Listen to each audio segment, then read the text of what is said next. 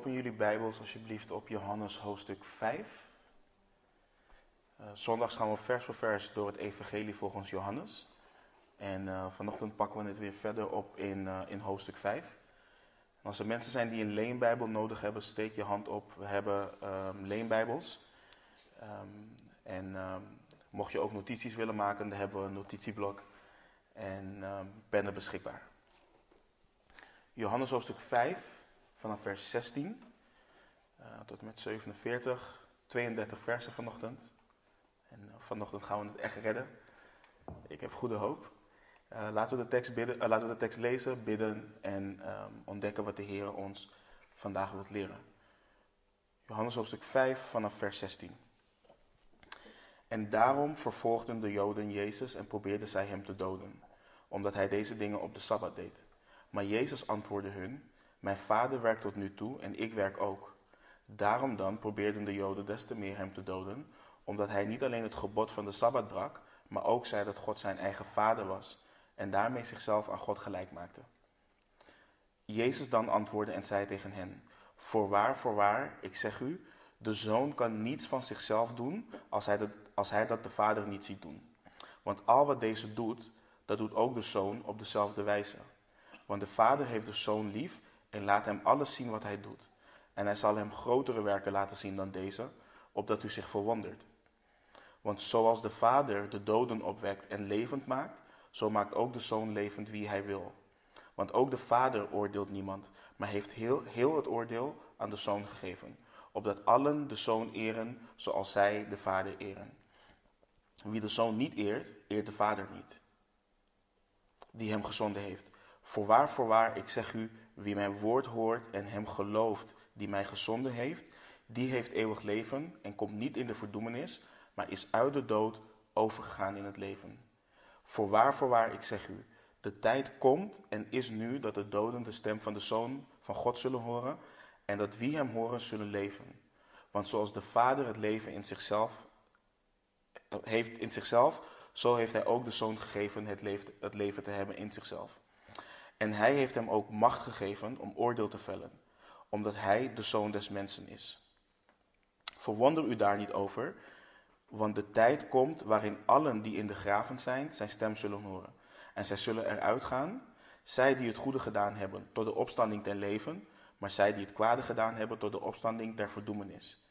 Ik kan van mijzelf niets doen. Zoals ik hoor, oordeel ik en mijn oordeel is rechtvaardig. Want ik zoek niet mijn wil, maar de wil van de Vader die mij gezonden heeft. Als ik van mijzelf getuig, is mijn getuigenis niet waar. Er is een ander die van mij getuigt. En ik weet dat het getuigenis dat hij van mij getuigt waar is. U hebt mensen naar Johannes gestuurd en hij heeft van de waarheid getuigd. Ik grijp, echt, ik grijp echter niet naar het getuigenis van een mens, maar dit zeg ik opdat u behouden wordt. Hij was de brandende en lichtgevende lamp en u hebt u voor een korte tijd in zijn licht willen verheugen. Maar ik heb een getuigenis dat groter is dan dat van Johannes. Want de werken die de Vader mij gegeven heeft om die te volbrengen, juist die werken die ik doe, getuigen van mij dat de Vader mij gezonden heeft. En de Vader die mij gezonden heeft, die heeft zelf van mij getuigd. U hebt zijn stem nooit gehoord en ook zijn gedaante niet gezien. En zijn woord hebt u niet blijvend in u, omdat u hem niet gelooft die hij gezonden heeft. U onderzoekt de schriften, want u denkt daardoor eeuwig leven te hebben. En die zijn het die van mij getuigen. En toch wilt u niet tot mij komen, opdat u leven hebt. Eer van mensen neem ik niet aan, maar ik ken u. U bezit zelf de liefde van God niet. Ik ben gekomen in de naam van mijn vader, maar u neemt mij niet aan. Als een ander komt in zijn eigen naam, die zult u aannemen. Hoe kunt u geloven, u die eer van elkaar aanneemt en de eer van de enige God niet zoekt? Denk niet dat ik u zal aanklagen bij de Vader. Die u aanklaagt is Mozes, op wie u uw hoop gevestigd hebt. Want als u Mozes geloofde, zou u mij geloven, want hij heeft over mij geschreven. Maar als u zijn schriften niet gelooft, hoe zult u mijn woorden geloven? Laten we bidden. Heer, het is elke week, Heer, een voorrecht om samen als gemeente samen te komen, om uw woord te openen, Heer, en echt van u te ontvangen, Heer, echt van u te horen. En we vragen u nogmaals, Heer, wees alstublieft in ons midden, spreek tot ons. Open onze oren, open onze ogen, open ons verstand, ons hart, Heer, en richt onszelf op u, Heer. We bidden, vragen en verwachten alles van u in Jezus' naam. Amen. Vorige week waren we omwille van de tijd gestopt bij vers 15 van dit hoofdstuk. En op zich is het niet, slecht, uh, is het niet slecht en erg om daar te stoppen uh, en het op te pakken vanaf vers 16 vandaag. Nou, de versen die we vandaag behandelen, die sluiten perfect aan op het verhaal van vorige week. Want Jezus geeft in dit gedeelte een prachtige toespraak die van essentieel belang is, van levensbelang is. En de, de publieke toespraak die de Heer Jezus geeft, is een reactie op de reactie van de Joden. En hun reactie was, het was op het volgende. De Heer Jezus is in Jeruzalem op een feest van de Joden. Hij kwam bij een badwater dat in het Hebreeuws Bethesda genoemd werd, bij de schaapspoort. En zoals we vorige week hadden behandeld, Bethesda betekent huis van barmhartigheid of huis van medelijden. En we hebben gelezen dat er een hoop zieken, blinden, kreupelen en verlamden lagen. En vanuit een legende, of een mythe die was ontstaan, wachten deze mensen op de beroering van het water, zodat de eerste die dan in het water kwam genezen zou worden van welke ziekte hij ook had. En we maakten kennis met een man die al 38 jaar lang ziek was. En in het huis van medelijden of barmhartigheid werd hem en andere mensen ook juist geen medelijden of barmhartigheid getoond. Want op het moment dat het water in beroering raakte, was het iedere persoon voor zichzelf. En we zagen dat de Heer uh, een gesprek startte met deze man en vroeg of hij gezond wilde worden. En de man gaf aan waarom het hem niet lukte. Hij had niemand die hem in het badwater kon werpen. En we hebben gezien dus hoe een persoon zichzelf niet kon en niet kan redden. Deze man was al 38 jaar lang hulpeloos.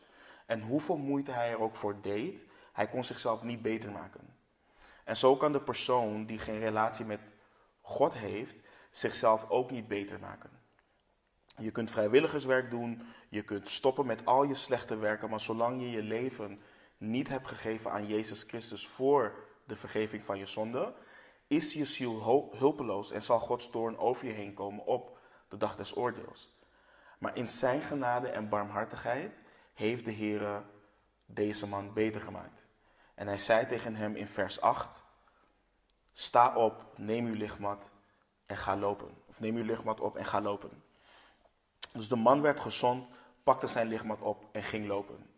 En het belangrijke, het belangrijke van dit gedeelte en ook van wat we vandaag nog gaan behandelen, het was Sabbat op die dag. En dat is dus essentieel, want je ziet namelijk de reactie van de Joden op hetgeen wat de Heer Jezus doet. En wat die man ook doet, want ze wijzen deze man terecht op het feit dat hij zijn uh, lichtmat draagt op de Sabbat. En de man legt uit dat de Heer Jezus die hem gezond heeft gemaakt, tegen hem gezegd had om zijn lichtmat op te nemen.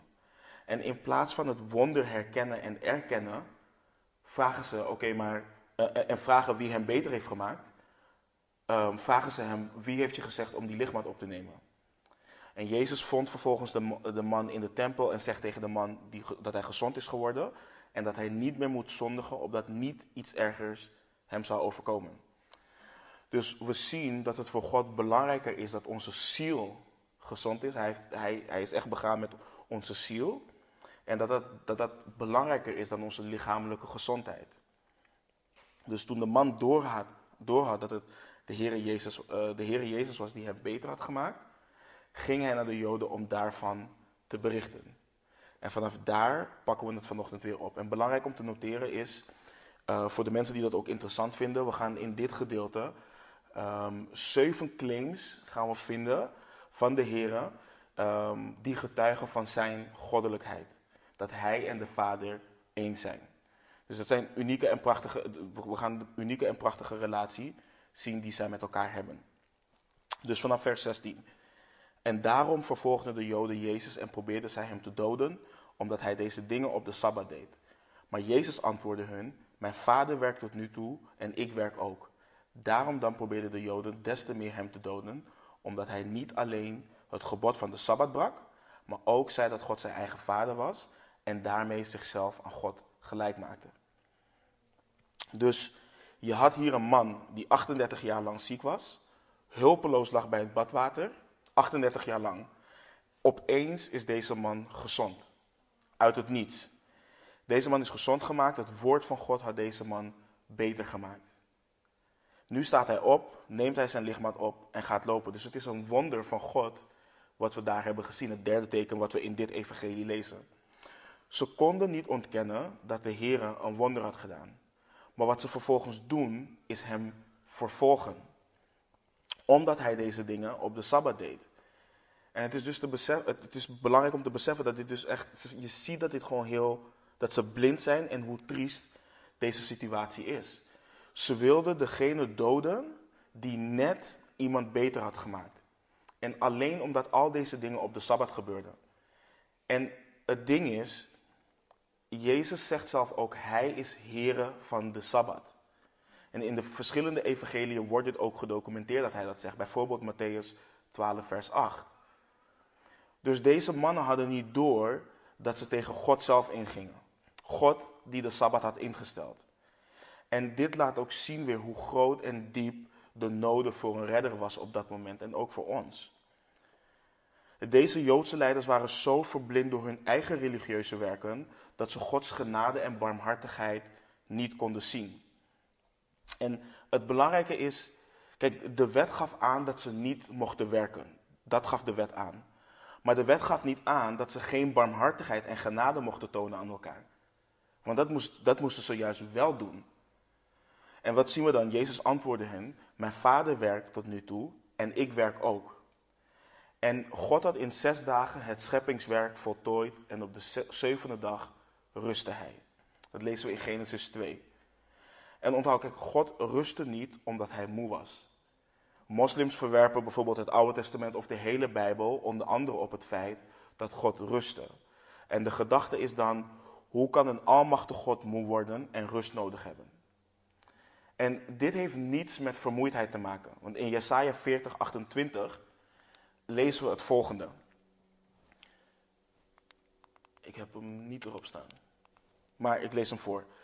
Jesaja 40, 28. Weet u het niet? Hebt u het niet gehoord? De eeuwige God, de Heere, de schepper van de einden, einden der aarde, wordt niet moe en niet afgemat. Er is geen doorgronding van zijn inzicht. Dus één ding hebben de moslims inderdaad goed begrepen, is dat God niet moe wordt. Maar wat ze niet hebben begrepen, of misschien niet willen begrijpen, is wat er bedoeld wordt met dat, met dat God rusten op de zevende dag. En dan is de vraag, oké, wat wordt er bedoeld met dat God rustte op de zevende dag? Het antwoord is simpel, want we moeten het hele vers lezen en in context bekijken. Het woord wat wordt gebruikt voor rusten is het Hebreeuwse woord Shabbat. En dit betekent letterlijk stoppen, ophouden, staken, beëindigen. Dus God was klaar met zijn scheppingswerk. Want het staat ook in het vers, hij heeft het werk voltooid. Dus, Jezus, dus de Heer Jezus zegt terecht, mijn vader werkt tot nu toe en ik werk ook. Dus de Heer is nooit gestopt met werken. Hij had zijn scheppingswerk voltooid, maar is wel altijd bezig geweest met het in stand houden en laten functioneren van zijn schepping. Kijk, als God was gestopt met daadwerkelijk werken, hadden we een groot probleem. Dan heeft, weet je, dan heeft het universum, als God een dag besluit om helemaal niks meer te doen, dan ontstaat er complete chaos in ons universum. En hij is ook altijd bezig geweest met zijn plan voor verlossing. En dat deed hij ook op de Sabbat en ook nog eens door de Joden heen. Dus in dit vers lezen we ook gelijk wat uh, een van de zeven claims en bewijzen van Jezus zijn goddelijkheid. Door te zeggen, mijn vader werkt tot nu toe en ik werk ook, maakt de Heer Jezus zijn absolute gelijkheid met de Vader duidelijk. En wat we goed moeten beseffen is, besef goed dat dit godslastering zou zijn geweest. Dus het maakt niet uit wat voor sociale status je had, hoe belangrijk je familie was, hoe wijs je was.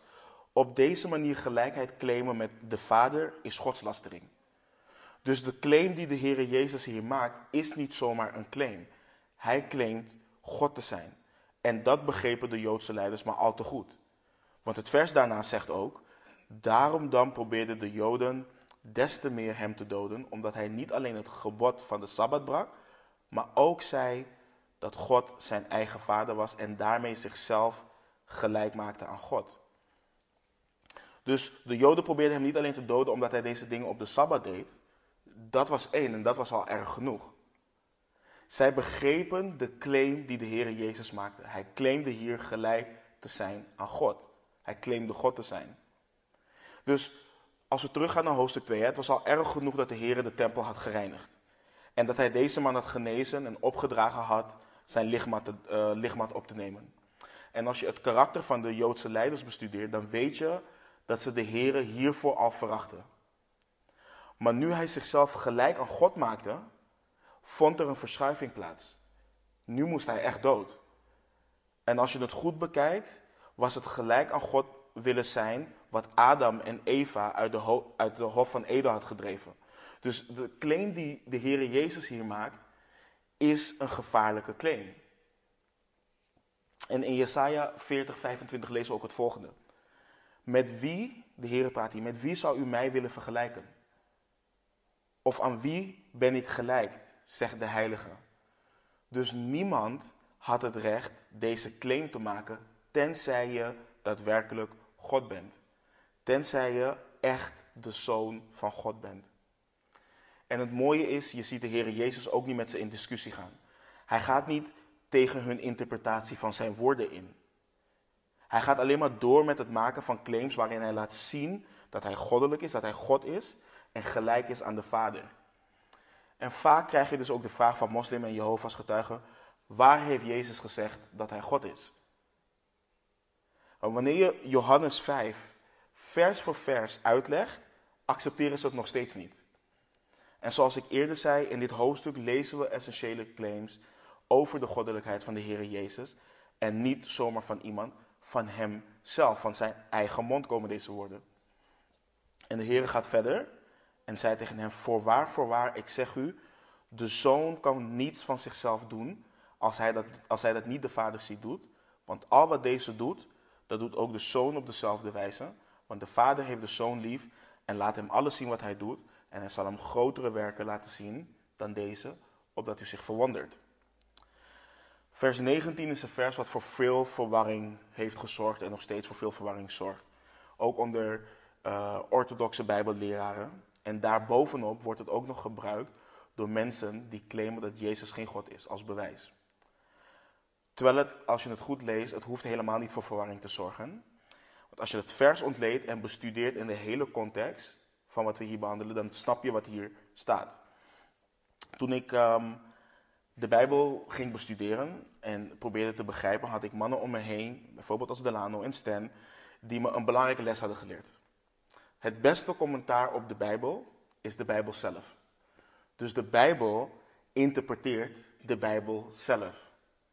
Dus wanneer we vers 19 pakken en vergelijken met vers 30, waar, waar we later naartoe gaan, dan zien we iets prachtigs. Want in vers 19 zegt de Heer, de zoon kan niets van zichzelf doen. En in vers 30 zegt de Heer weer, ik kan van mijzelf niets doen. Maar wanneer je dan het laatste gedeelte van vers 30 leest, dan zie je opeens wat er bedoeld wordt met um, dat hij niks kan doen. Want er staat, want ik zoek niet mijn wil, maar de wil van de Vader die mij gezonden heeft. En dit is essentieel in het begrijpen van wat we hier lezen in vers 19. Er staat, niet, er staat hier niet dat Jezus niets kan doen en dat het spreekt van zijn beperking en dat hij daarom geen God is. Jezus doet alles wat hij de Vader ziet doen, omdat hij de wil van zijn Vader zoekt. Dus de drie-eenheid, de goddelijke drie-eenheid, werkt perfect samen. Het is niet alsof de zoon opeens zegt, ik ga X doen. De vader zegt, ik ga Y doen. En de geest die zegt, nee, ik ga Z doen. Ze werken perfect samen. En in de rol van de zoon is Jezus gehoorzaam aan God de Vader. En alhoewel ze gelijk zijn, ze zijn gelijk, de, beperking die we hier lezen is geen beperking. Het is geen beperking in zijn wezen en in het wel of niet kunnen doen van iets. Het spreekt juist van het feit dat hij perfect is in alles, omdat hij niets doet dan de wil van de Vader. En Jezus doet niet alleen wat hij de Vader ziet doen, dat is het mooie ook nog, hij doet het zoals de Vader het doet. Op dezelfde wijze. Dus als je dit leest, laat dit alleen al zien dat Jezus God is. Maar het laat ons ook zien hoe gevallen wij niet zijn en hoe hard we God nodig hebben. Want wie van ons kan zeggen dat we alleen Gods wil doen in ons leven? Wie van ons kan zeggen dat we alles doen wat de Vader doet? Dus laat het ons aansporen en God smeken in gebed om ons te verlossen van ons eigen wil en volledig te leven in overeenstemming met Zijn wil. En als je dus naar vers 20 gaat, dan laat het ook weer de intimiteit tussen de vader en de zoon zien. De liefde van de vader manifesteert zich in onder andere het feit dat hij de zoon alles laat zien. En dit laat zien dat de zoon ook gelijk aan wijsheid aan de vader zou moeten zijn om de dingen te begrijpen die de vader hem laat zien. Weet je, voorbeeld, kijk, wij praten met mensen, wij praten met elkaar op het niveau waarop we elkaar begrijpen. We gaan niet over de stelling van Pythagoras met een kind van drie praten, want een kind begrijpt dat niet. Het heeft geen zin, het gesprek gaat nergens over. Een kind kan er niks mee, maar de, de vader en de zoon, die begrijpen elkaar. Die zijn gelijk aan elkaar. En de vader laat de zoon alles zien wat hij doet. Maar niet alleen dat, hij zal hem grotere werken laten zien dan deze, opdat ze zich zullen verwonderen. En nu heeft de Heer deze man genezen. Later gaat hij een man uit de dood, uh, dood doen opstaan. Later zal hij zelf uit de dood opstaan. Later zal hij de wereld oordelen. Dus hij zal nog grotere werken doen en ons grotere werken laten zien. En de Heer gaat dan verder, want zoals de Vader de doden opwekt en levend maakt, zo maakt ook de Zoon levend wie hij wil. Want ook de Vader oordeelt niemand, maar heeft heel het oordeel aan de Zoon gegeven, opdat allen de Zoon um, zullen um, eren zoals zij de Vader eren. Wie de Zoon niet eert, eert de Vader niet die hem gezonden heeft. Dus de Heer Jezus is niet klaar met zijn claims over zijn goddelijkheid.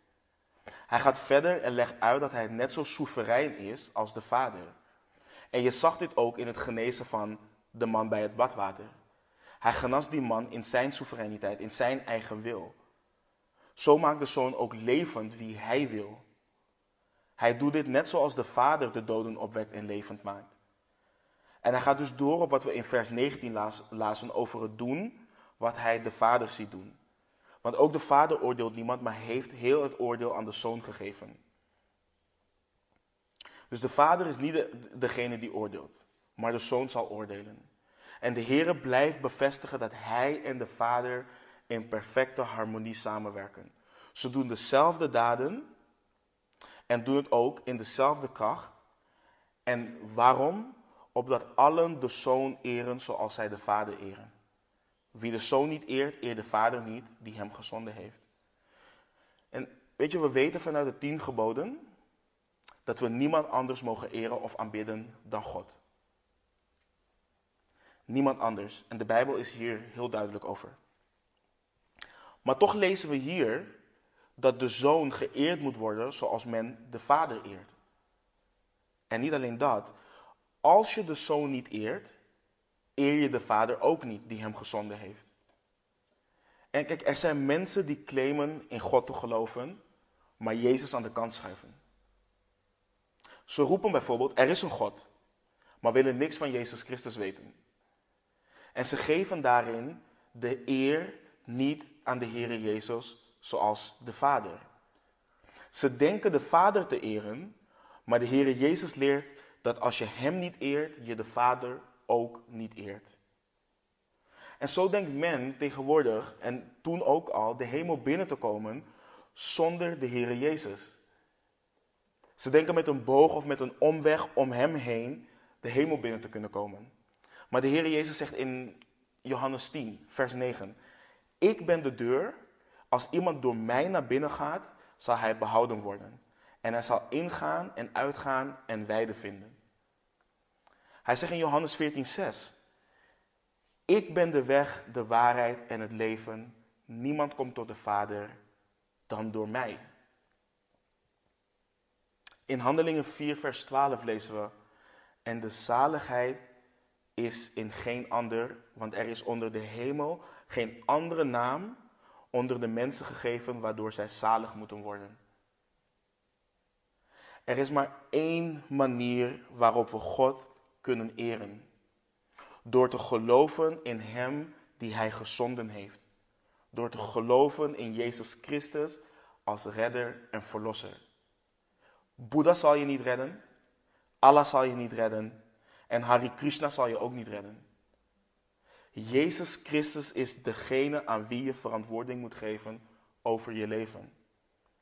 Jezus Christus is degene aan wie de Vader het oordeel heeft gegeven. Hij verdient alle eer en glorie. En daarom lezen we in Openbaring 5 het volgende. En ik vind het zo mooi. En ik zag, Johannes schrijft hier. En ik zag en hoorde een geluid van vele engelen rondom de troon, van de dieren en van de ouderlingen. En hun aantal bedroeg tienduizenden tienduizendtallen en duizenden duizendtallen. En zij zeiden met luide stem: Het lam dat geslacht is, is het waar om de kracht te ontvangen, rijkdom, wijsheid, sterkte, eer, heerlijkheid en dankzegging. En elk schepsel dat in de hemel, op de aarde, onder de aarde en op de zee is, en alles wat daarin is, hoorde ik zeggen, aan hem die op de troon zit. En aan het lam zij de dankzegging, de eer, de heerlijkheid en de kracht in alle eeuwigheid. En de vier dieren zeiden Amen. En de 24 ouderlingen wierpen zich neer en aanbaden hem die leeft in alle eeuwigheid. Dit gebeurt in de hemel. Dat is de eer die de Heer Jezus krijgt. Dus wanneer we Jezus de eer geven en wanneer we accepteren en geloven dat Hij gezonden is door de Vader, dan claimen we daarmee ook dat de Vader waarachtig is. We claimen dan dat Hij de waarheid spreekt. Alleen dan. En de Heer Jezus gaat verder. Voorwaar, voorwaar, ik zeg u, wie mijn woord hoort en hem gelooft die mij gezonden heeft, die heeft eeuwig leven en komt niet in de verdoemenis, maar is uit de dood overgegaan in het leven. Voorwaar, voorwaar, ik zeg u, de tijd komt en is nu dat de doden de stem van de Zoon van God zullen horen en dat wie hem horen zullen leven. Want zoals de Vader het leven heeft in zichzelf, zo heeft hij ook de Zoon gegeven het leven te hebben in zichzelf. En hij heeft hem ook macht gegeven om oordeel te vellen, omdat hij de Zoon des mensen is. Let op wanneer Jezus zegt voorwaar, voorwaar. Dat is iets wat we veel lezen in het evangelie. De Heer zei het ook in vers 19. En ik heb het volgens mij ook in eerdere studie al uitgelegd. Maar wanneer, wanneer we voorwaar, voorwaar lezen, lezen we amen, amen, wat inhoudt zo is het. Zo is het. Of dit is waar wat ik je zeg. Dus dit hier wat de Heer Jezus zegt is van essentieel belang. Kijk, wanneer de Heer spreekt, dan moeten we luisteren. Maar wanneer hij begint met dit wat ik jullie zeg is waar, dan moeten we echt luisteren. En wanneer wij geloven, en ik had het hier vorige week ook over, wanneer wij het woord horen, God geloven, dan heb je eeuwig leven. Je krijgt niet het eeuwig leven wanneer je sterft. Nee, je hebt het wanneer jij gaat geloven in Jezus. Wij als wedergeboren christenen lopen en wandelen nu met het eeuwig leven. Wanneer wij doodgaan, dan verhuizen wij simpelweg van hier naar onze thuisbestemming. Dit is onze tijdelijke bestemming.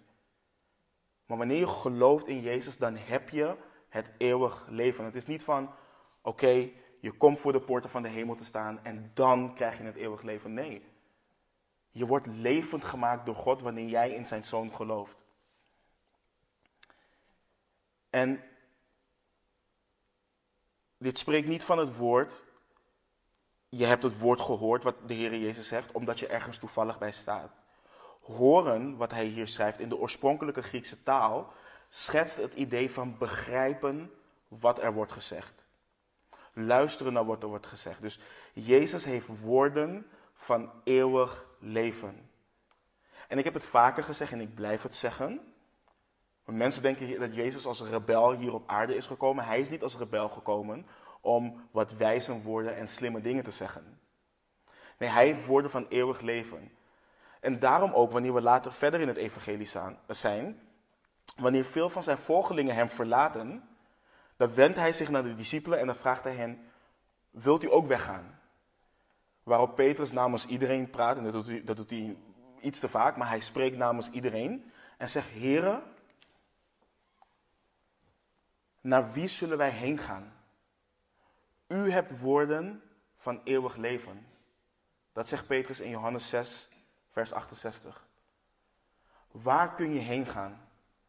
Als je leven wilt, als je wilt leven, kun je alleen naar de Heer Jezus Christus gaan. Hij heeft woorden van eeuwig leven. En het is goed om te beseffen, want de woorden van de slimste filosofen op aarde, en we hebben slimme filosofen gehad, en er bestaan slimme filosofen. Maar de woorden van de slimste filosofen die leiden tot verdoemenis. De woorden van andere religies leiden tot de eeuwige dood. Alleen de woorden van de Heere Jezus bevatten eeuwig leven. En als je kijkt ook wat de Heere Jezus staat, hij is, het is prachtig. Kijk, we zijn overgegaan van de dood naar het leven. En Paulus schrijft dit ook aan de christenen in Efeze in hoofdstuk 2 van Efeze. Lees het volgende in vers 1. Ook u heeft hij met hem levend gemaakt. U die dood was door de overtredingen en de zonden. Dus door onze overtredingen en zonden zijn we dood. Je leeft fysiek wel, je loopt, je ademt, je voelt, maar je geest is dood. Je hebt geen relatie met God, waarvoor je gemaakt bent. Dus totdat je de woorden van Christus hoort en ze gelooft, totdat je het getuigenis van God, die Christus gezonden heeft, gelooft, aan de, en, en weet je, aan de persoon die Christus niet kent, die Christus nog niet heeft aangenomen, is de vraag. En het is een confronterende vraag. Maar besef je dat je dood bent? Besef je dat je door je overtredingen, door je zonde, dat er verdoemenis over je heen zal komen? Maar besef je ook dat Christus wilt dat je leeft? Dat je simpelweg in Hem hoeft te geloven om over te gaan van de dood naar het leven. Het is zo simpel, maar we maken het onszelf zo moeilijk. En in, in vers 25 schetst de Heer verder het idee. Voorwaar, voorwaar, ik zeg u, de tijd komt en is nu dat de doden de stem van de Zoon van God zullen horen en dat wie hem horen zullen leven. Doden kunnen alleen de stem van God horen en levend, uh, levend worden. Zo zal de Heer ook later in hoofdstuk 11 Lazarus opwekken uit de dood. En Lazarus ligt al de vierde dag, vierde dag in het graf. En de Heer Jezus roept met een luide stem richting het graf: Lazarus, kom naar buiten. En hij wordt gewoon levend. Of in Marcus 5, wanneer hij de dochter van Jairus opwekt. Weet je, dit geeft ook de kracht bij wat de Heer eerder zei over het levend maken wie hij wil. Hij heeft de macht over leven en dood, net zoals de Vader. Want zoals de Vader het leven heeft in zichzelf, zo heeft hij ook de Zoon gegeven het leven te hebben in zichzelf. En hij heeft hem ook macht gegeven om oordeel te vellen, omdat hij de Zoon des mensen is. We hebben in hoofdstuk 1, vers 4 gelezen hoe in het woord het leven was. En net zoals dus de Vader het leven heeft in zichzelf, zo heeft hij ook de Zoon gegeven om het leven te hebben in zichzelf. En let op het woord zo. Dus we zien hier dat de Jezus niet leven heeft gekregen als iemand die verwekt is. Nee, Jezus heeft leven in zichzelf, zoals de Vader het leven heeft in zichzelf. Het is zijn natuur. God heeft van niemand het leven ontvangen. We weten dat God het leven is. Het leven is in hem. Niemand anders dan God heeft het leven in zichzelf. En alles wat leeft, wij leven, alles, alles heeft het leven ontvangen van Hem die het leven heeft in zichzelf.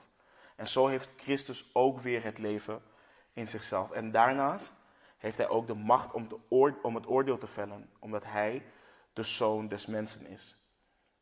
En dit, dit maakt weer de koppeling met vers 24 dat de Vader niemand oordeelt, maar juist het oordeel aan de Zoon heeft gegeven.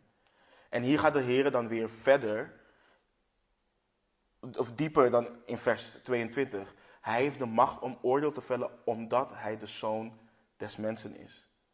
Dus Jezus is als mens naar aarde gekomen, hij is vlees geworden, afgewezen, verworpen, maar later zal hij in zijn hemelse heerlijkheid het oordeel vellen in al zijn glorie en in al zijn macht.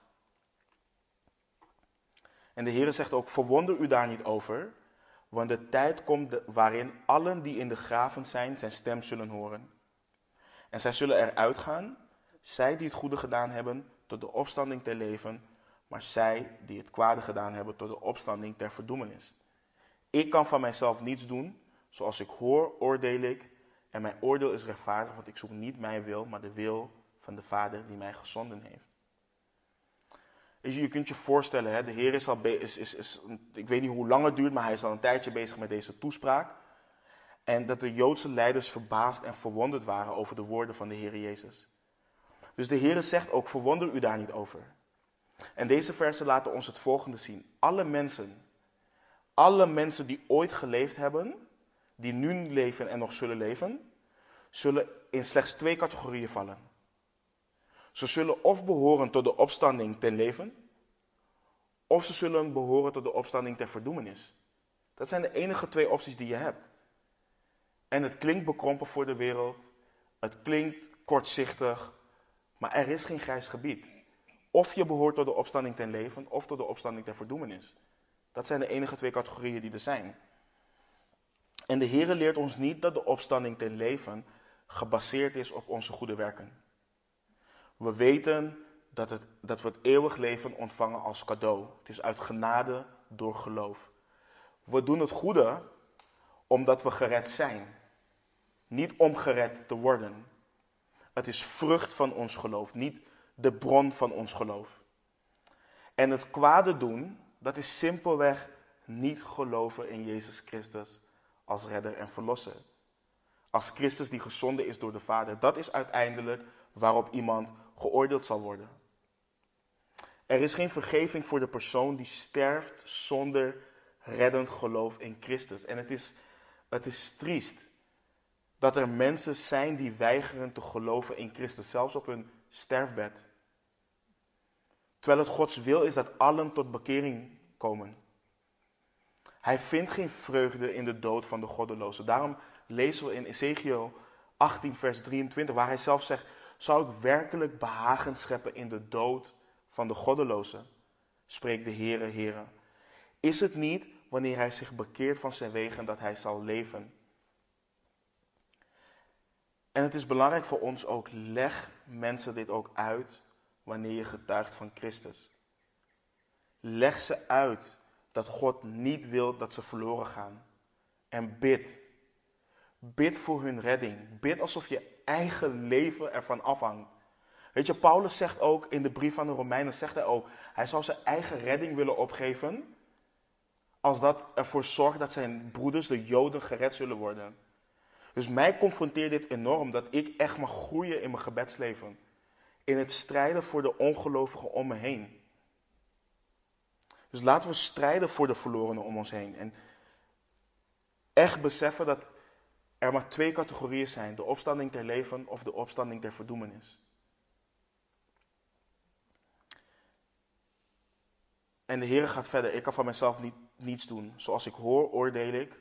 En mijn oordeel is rechtvaardig, want ik zoek niet mijn wil, maar de wil van, van de Vader die mij gezonden heeft. Zoals we in vers 19 hebben we eigenlijk dit vers ook, de, um, hebben we ook samen behandeld. En weten we wat het betekent dat de Heer van zichzelf niets kan doen.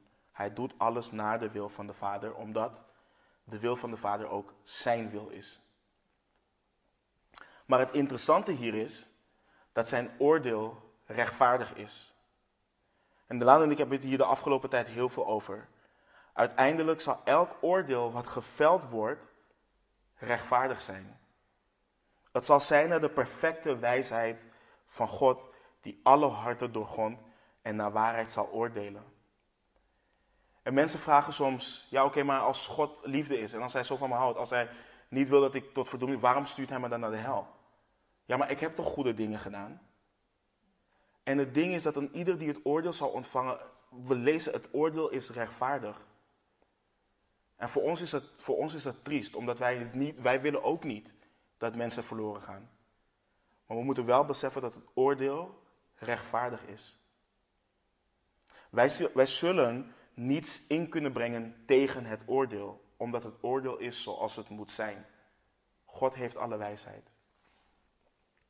Ik heb, ze, ik heb ze niet meer genoemd, maar ik zal ze even opsommen. Ik, zei al aan het begin van de studie de zeven claims die de Heer Jezus heeft gemaakt met betrekking tot zijn goddelijkheid en het feit dat hij en de Vader gelijk zijn in één zijn. Eén, de Vader en Jezus zijn gelijk in werken. Dat hebben we gezien in vers 19. Twee, ze zijn gelijk in kennis. Dat hebben we gezien in vers 20.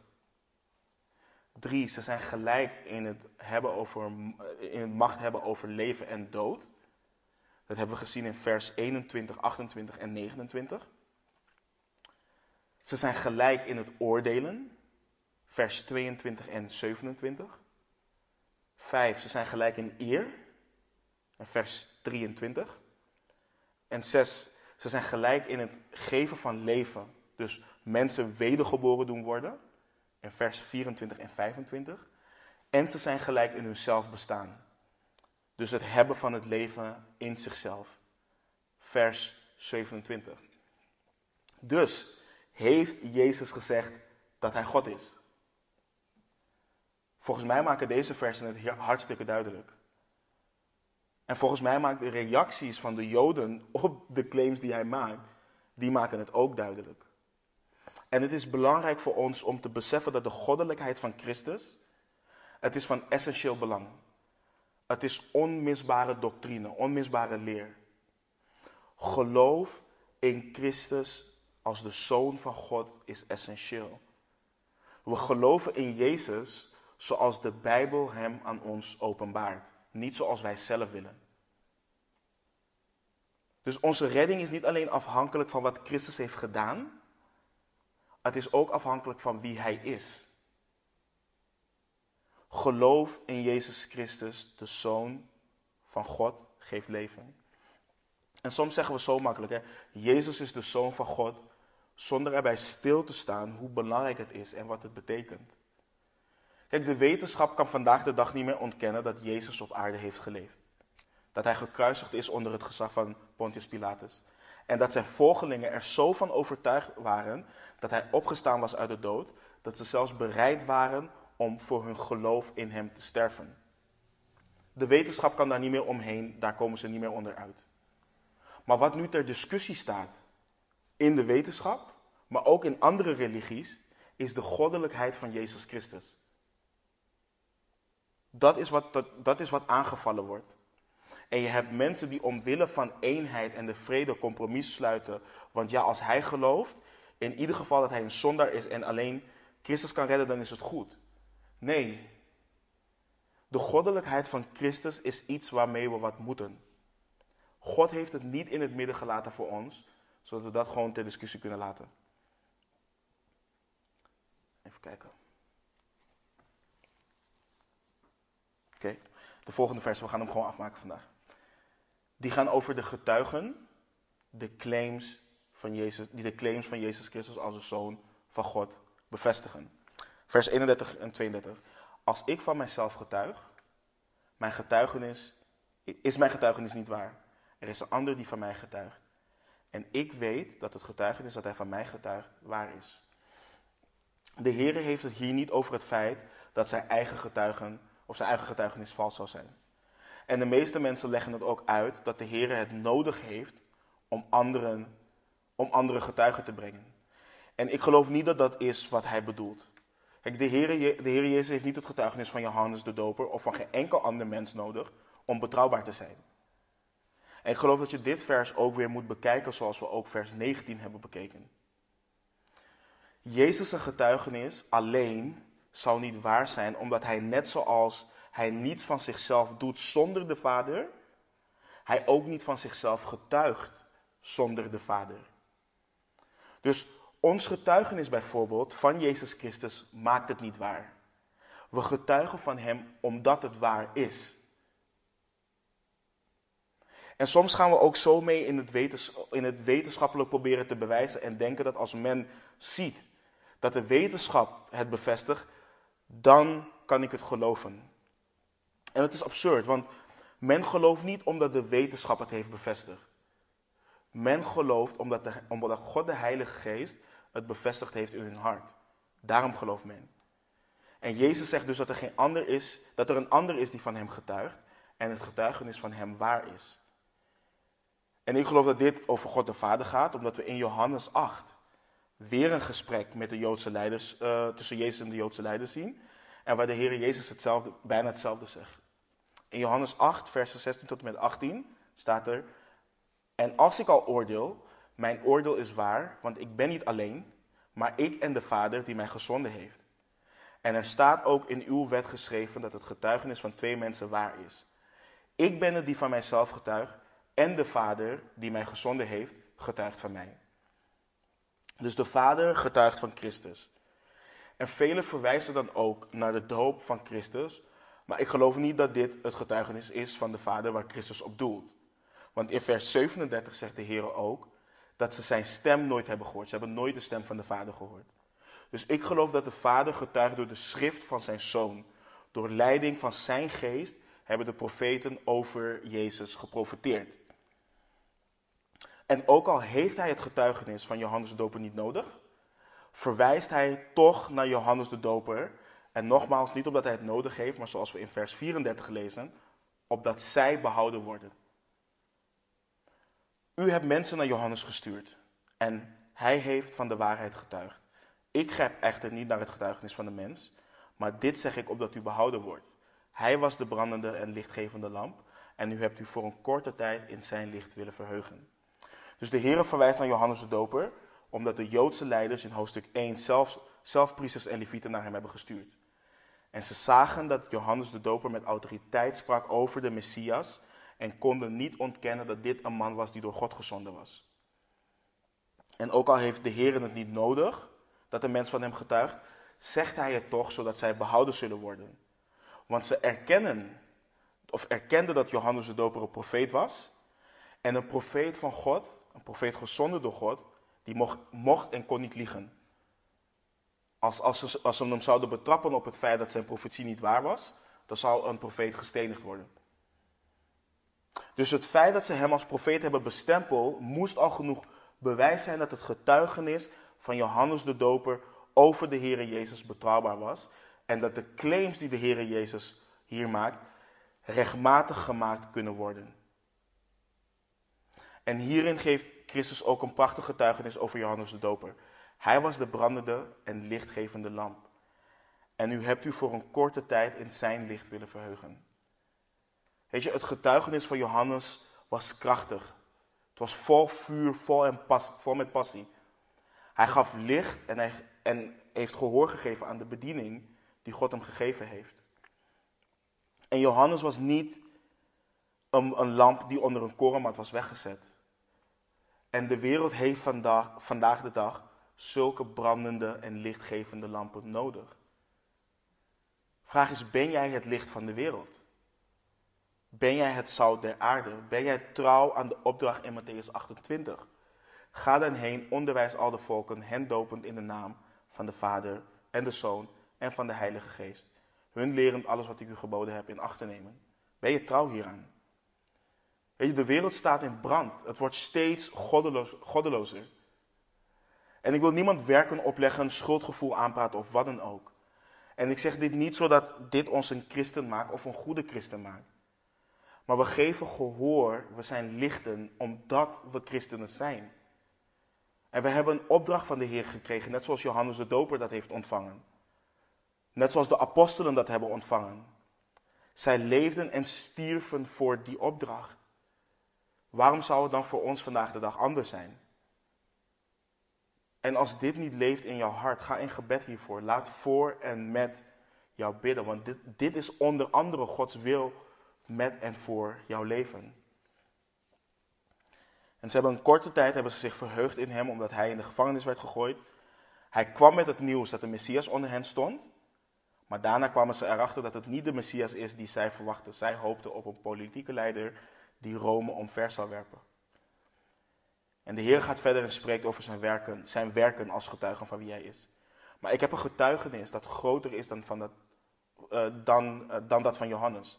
Want de werken die de Vader mij gegeven heeft om die te volbrengen, juist die werken die ik doe, getuigen van mij dat de Vader mij gezonden heeft. Dus hoe groot en waarachtig, hoe waar het getuigenis van Johannes de Doper ook was, de Heer had een groter getuigenis. En hij zegt dus ook, kijk naar de werken die ik doe. Kijk naar de tekenen. Luister naar mijn onderwijs. Je kunt dan ook niets anders concluderen dan dat ik gezonden ben door God de Vader.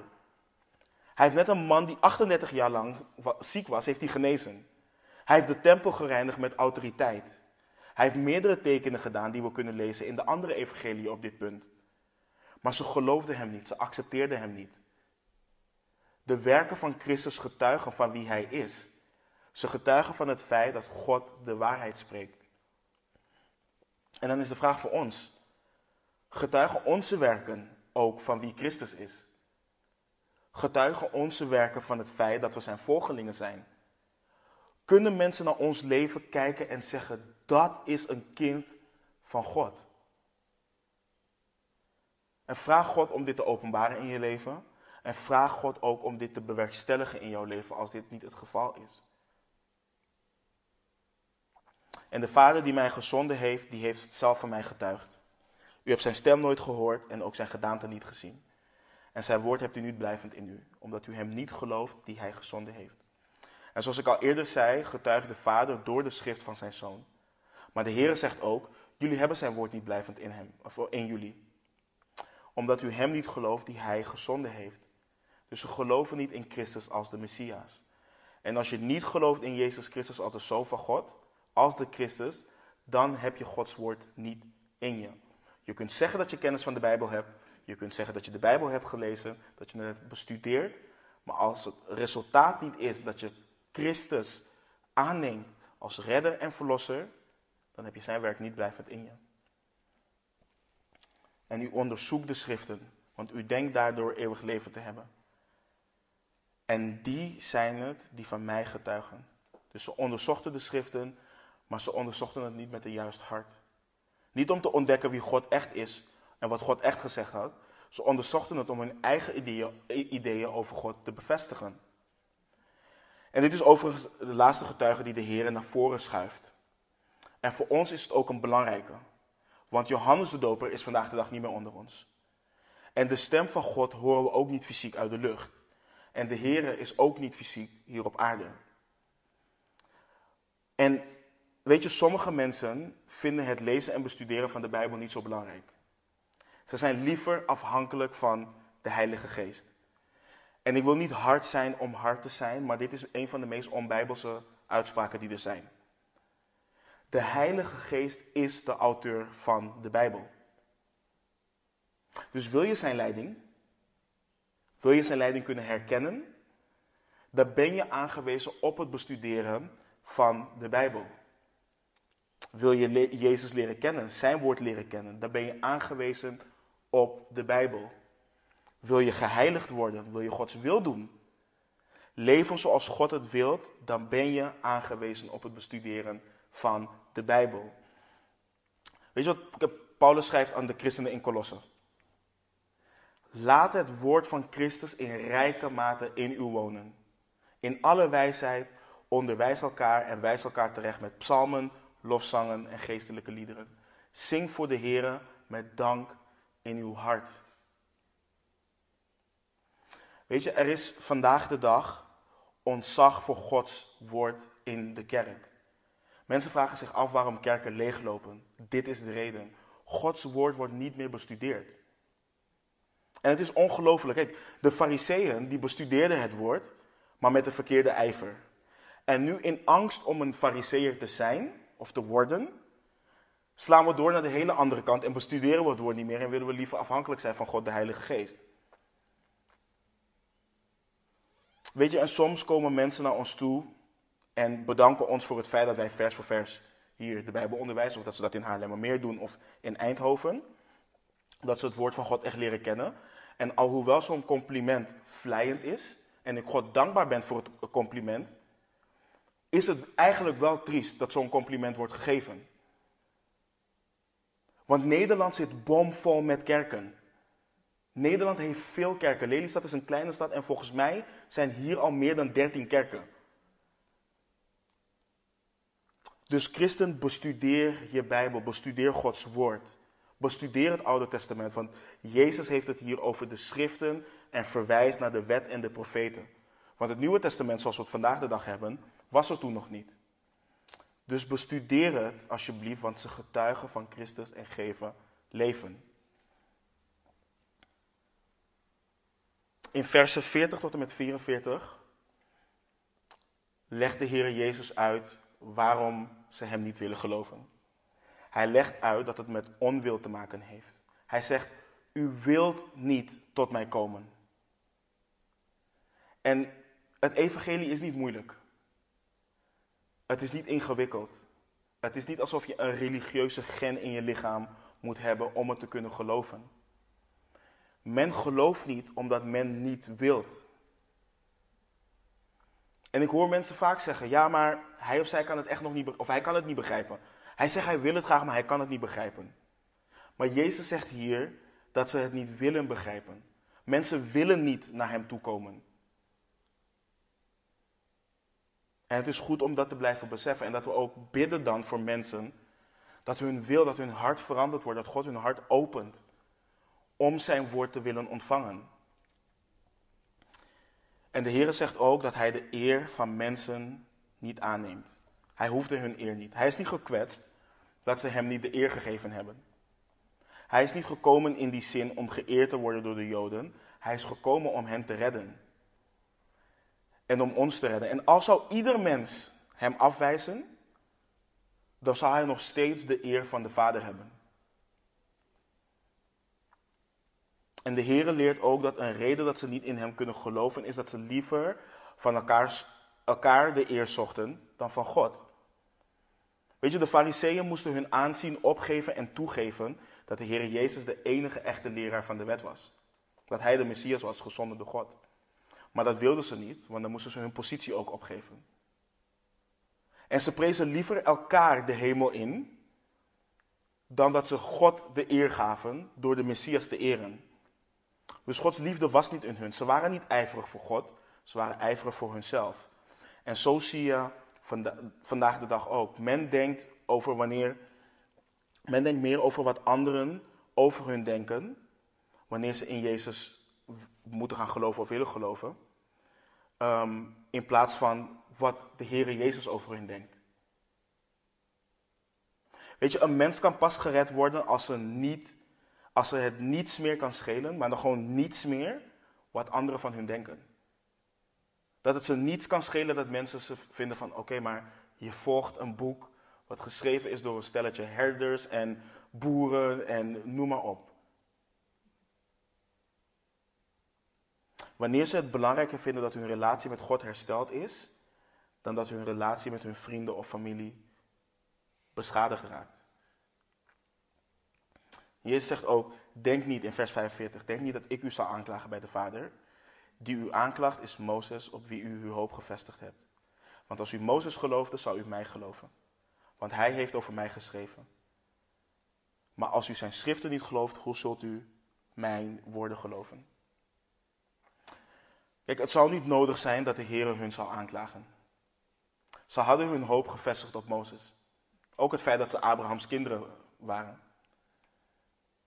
Op de wet die hij had achtergelaten voor hen. Maar ze beseften alleen niet dat de persoon waarover Mozes schreef, dat die recht voor hun stond. En hij laat zien, jullie geloven de schrift niet. Want als je Mozes geloofde, zal je mij ook geloven, want hij schreef over mij.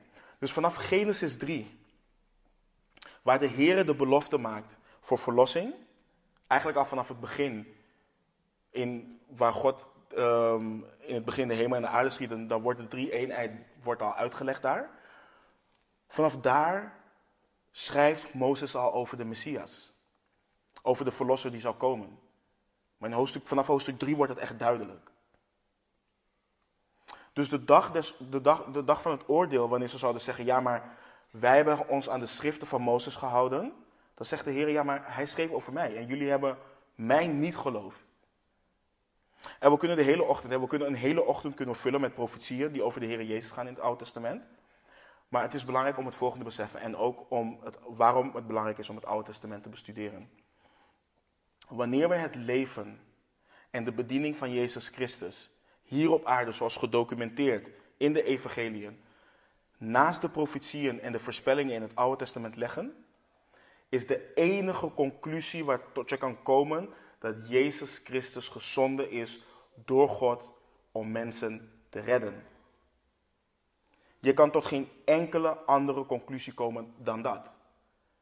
Dus wil je weten wie de Messias is en waarom er continu over de wet en de profeten wordt geschreven, bestudeer het Oude Testament. En daarom, daarom gaan wij hier, Calvary Chapel Flevoland, door de hele Bijbel heen. Daarom bestuderen we op woensdag het boek Genesis. Niet omdat we een opgeblazen hoofd vol met kennis willen, maar omdat we de Heere Jezus Christus en de Heere Jezus Christus alleen willen zien. Want door dat te bestuderen zie je dat zijn woorden betrouwbaar zijn. Amen. Laten we bidden. Heren, we, wat ik al zei, Heer, we hebben ontzag voor u, Heer. We hebben ontzag voor het feit dat u gedocumenteerd hebt voor ons, Heer. Dat door het werk van uw geest, Heer, wij deze woorden mogen lezen, Heer. Dat we het mogen bestuderen, dat we tot, tot ons mogen nemen, Heer. Ik wil u danken, Heer, voor het feit dat wij uw kinderen zijn. Ik wil u danken voor het verlossende werk wat u gedaan hebt, Heer. Ik wil u danken voor het feit dat u zo getrouw bent, zo waarachtig bent, Heer. Dat alles wat voorspeld was, Heer, alles wat u door de profeten, door de wet, door de psalmen hebt laten weten, Heer. Dat dat tot uiting is gekomen, Heer. Dat het waar is geworden, vervuld is in het leven en de bediening van onze Heer Jezus Christus. En Heer, ik bid ook voor de mensen om ons heen. Ik bid voor, Heer, de mensen die verloren zijn om ons heen, Heer, dat u ons vrijmoedigheid geeft, dat u ons wijsheid geeft. Om deze woorden, de woorden van eeuwig leven die u spreekt, Heer, om die tot hen te mogen spreken, Heer. Heer, dat die mensen van dood naar, naar het leven over mogen gaan, Heer. En dank u wel dat u dat met ons hebt gedaan. Heer, dank u wel dat onze zonden zo ver verwijderd zijn, Heer, dat u, dat u niet meer aan ze denkt, Heer. En Heer, dat we vandaag de dag, als wij u aangenomen hebben, Heer, dat wij het eeuwig leven hebben, Heer. En dat er een dag zal zijn dat we u van aangezicht tot aangezicht mogen zien en de rest van ons leven, de eeuwigheid met u mogen doorbrengen, Heer. Dank u wel daarvoor. Dank u wel dat u zo goed bent. We bidden en danken u in Jezus' naam. Amen.